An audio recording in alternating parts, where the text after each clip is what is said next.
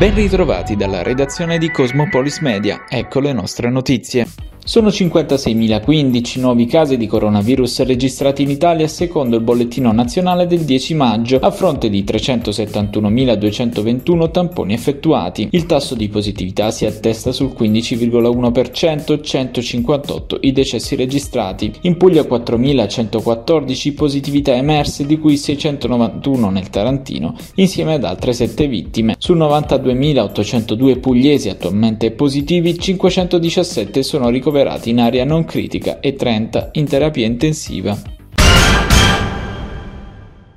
La festa di San Cataldo, ruotata intorno al 10 maggio che da sempre riunisce tutti i tarantini, si è conclusa portando con sé il caldo, come recita un antico proverbio popolare. Ieri la messa nel Duomo, poi la processione a terra tra Città Vecchia e Borgo con il passaggio scenografico sul ponte girevole.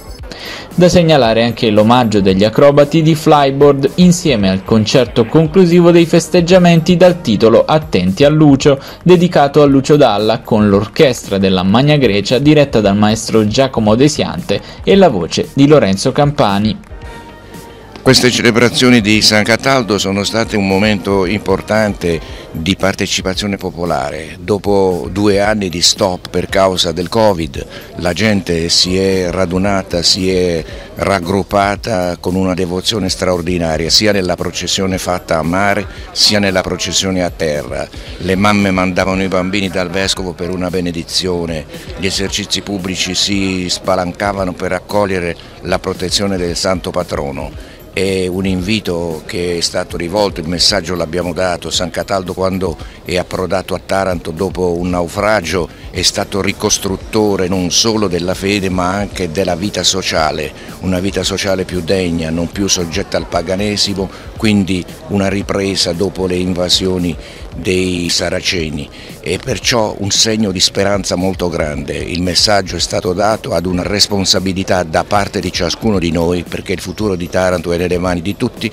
ma particolarmente da parte di coloro che governeranno la città e responsabili anche nazionali perché ci possa essere un salto di qualità nella vita di questa città, con la protezione del santo, con la responsabilità di tutti, un cammino di crescita nella, nella, dignità delle persone, particolarmente dei più poveri e soprattutto uno stop alla devastazione ambientale per una vita salubre. San Cataldo ha calmato le acque durante una tempesta e, so, e sono, nati, sono sorti i citri di San Cataldo, acque dolci, come per indicare che se si segue il Signore, se si vive una socialità nuova, è possibile una speranza per tutti.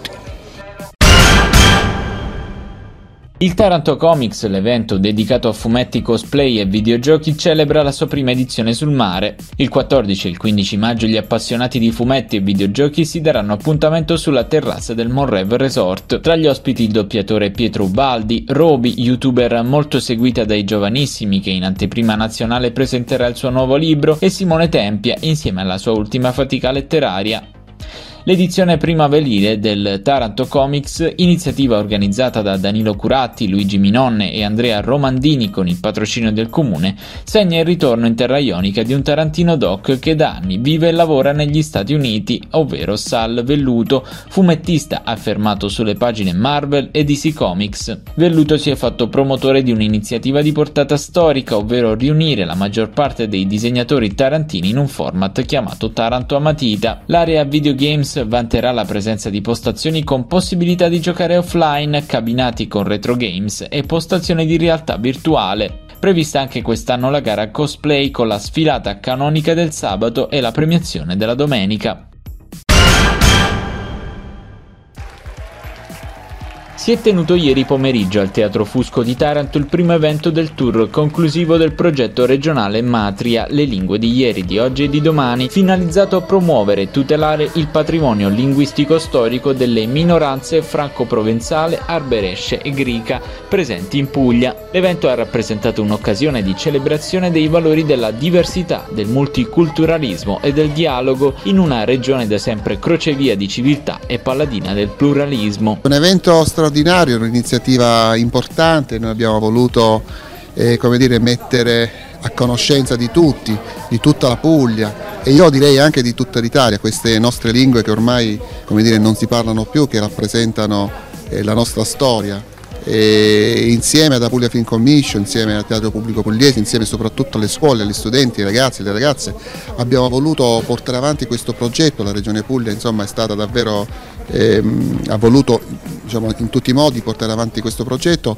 per rimarcare i nostri usi, i nostri costumi, la nostra storia, eh, perché la storia poi è, nostro, è, anche il nostro futuro, sono le nostre radici, quindi i nostri ragazzi che vivono insomma, una realtà un po' diversa rispetto a quella che abbiamo vissuto noi, è importante far conoscere quelle che sono le nostre tradizioni. Le lingue minoritarie costituiscono un tracciato della storia che vive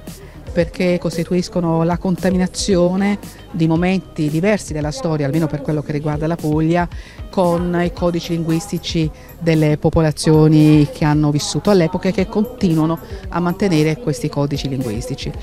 Nella provincia di Taranto abbiamo la grande espressione della Brescia di San Marzano, che è la comunità anche più popolosa della Brescia